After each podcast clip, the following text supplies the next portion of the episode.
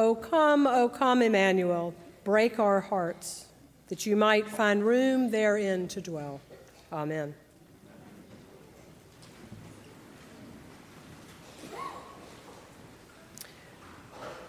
What keeps the wild hope of Christmas alive year after year? Frederick Buechner muses. Hmm.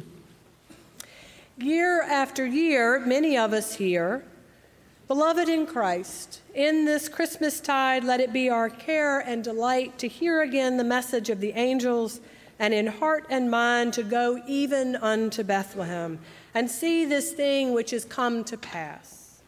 And so begins the annual St. Andrew's Lower School Lessons and Carols. Rather predictably, the children come with their teachers one day and rehearse, and the next day they come back and with their parents seated in the pews, they do it all over again. And they set out to do it just like they did the year before and the year before that. The goal predictable perfection. Now, anyone who has a lower school child knows that that really is not an attainable goal, but that's the goal. It's what we do with Christmas. We try to control it, contain it, to decorate it just so. And we spend hours preparing our homes, our offices, our churches to look glorious. And we use words like that which is come to pass. We create memories. We seek the perfect picture. I loved Katie's story last Sunday of her friend's Christmas card the two year old refused to be in the picture with the five year old, so they took them separately and then photoshopped them into the same picture. It's not real, the mother confessed. Oh, but it is real. It is so real that we laughed because we knew it was so familiar. See, real life happens despite the planning of something closer to perfection that we had in mind. And bless our hearts, we keep trying to get control of it and make it more predictable. So, about halfway through the lessons and carols, well, maybe less than halfway, I'd only checked my watch once, we got to verse 2 of Angels We Have Heard on High. Now, you just sang this. Shepherds, why this jubilee? Well, because they don't know what's coming. I still have nightmares of being in lower school and the choir director yelling at us to enunciate the consonants. Because the next phrase is, what great brightness did you see? What glad tidings did you hear? It is brutal to sing. With 50 squirming bodies on one set of risers, especially when everybody's spitting in everybody else's Christmas bow and you're trying to catch every T and D in tune.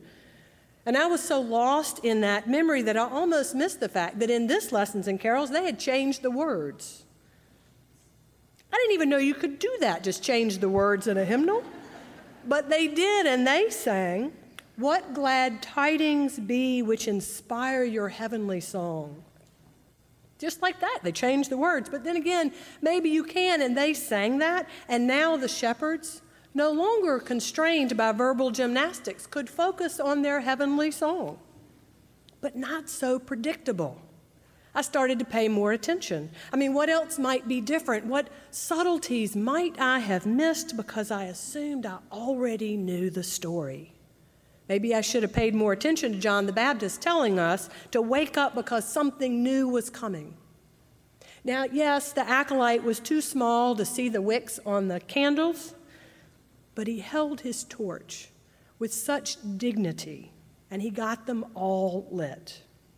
And the readers were a bit nervous and, and they read too quickly, but the story was so beautifully told. And Joseph yawned through most of it, but he only had to walk Mary in a rolled up towel up to the chancel steps, and then he just got to sit there for the whole rest of the service. But the yawning did not stop his mother from beaming with pride. He was, after all, her child. And that's really the heart of the story. It's about a child and whose child it is. What child is this? It's his father's child. It's Mary's child. It's not something that has come to pass, it's a child, a baby, wrapped in swaddling clothes or rolled up in a towel. It's a real, tiny, vulnerable, needy baby.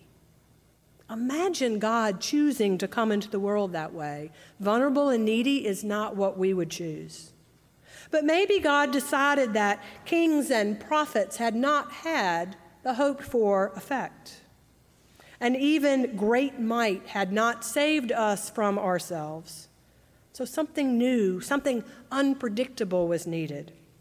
So rather than fight powerful rulers with powerful kings, rather than have prophets match wits with other gods' prophets, why not go right to the heart of the story and come from a place of heart and vulnerability?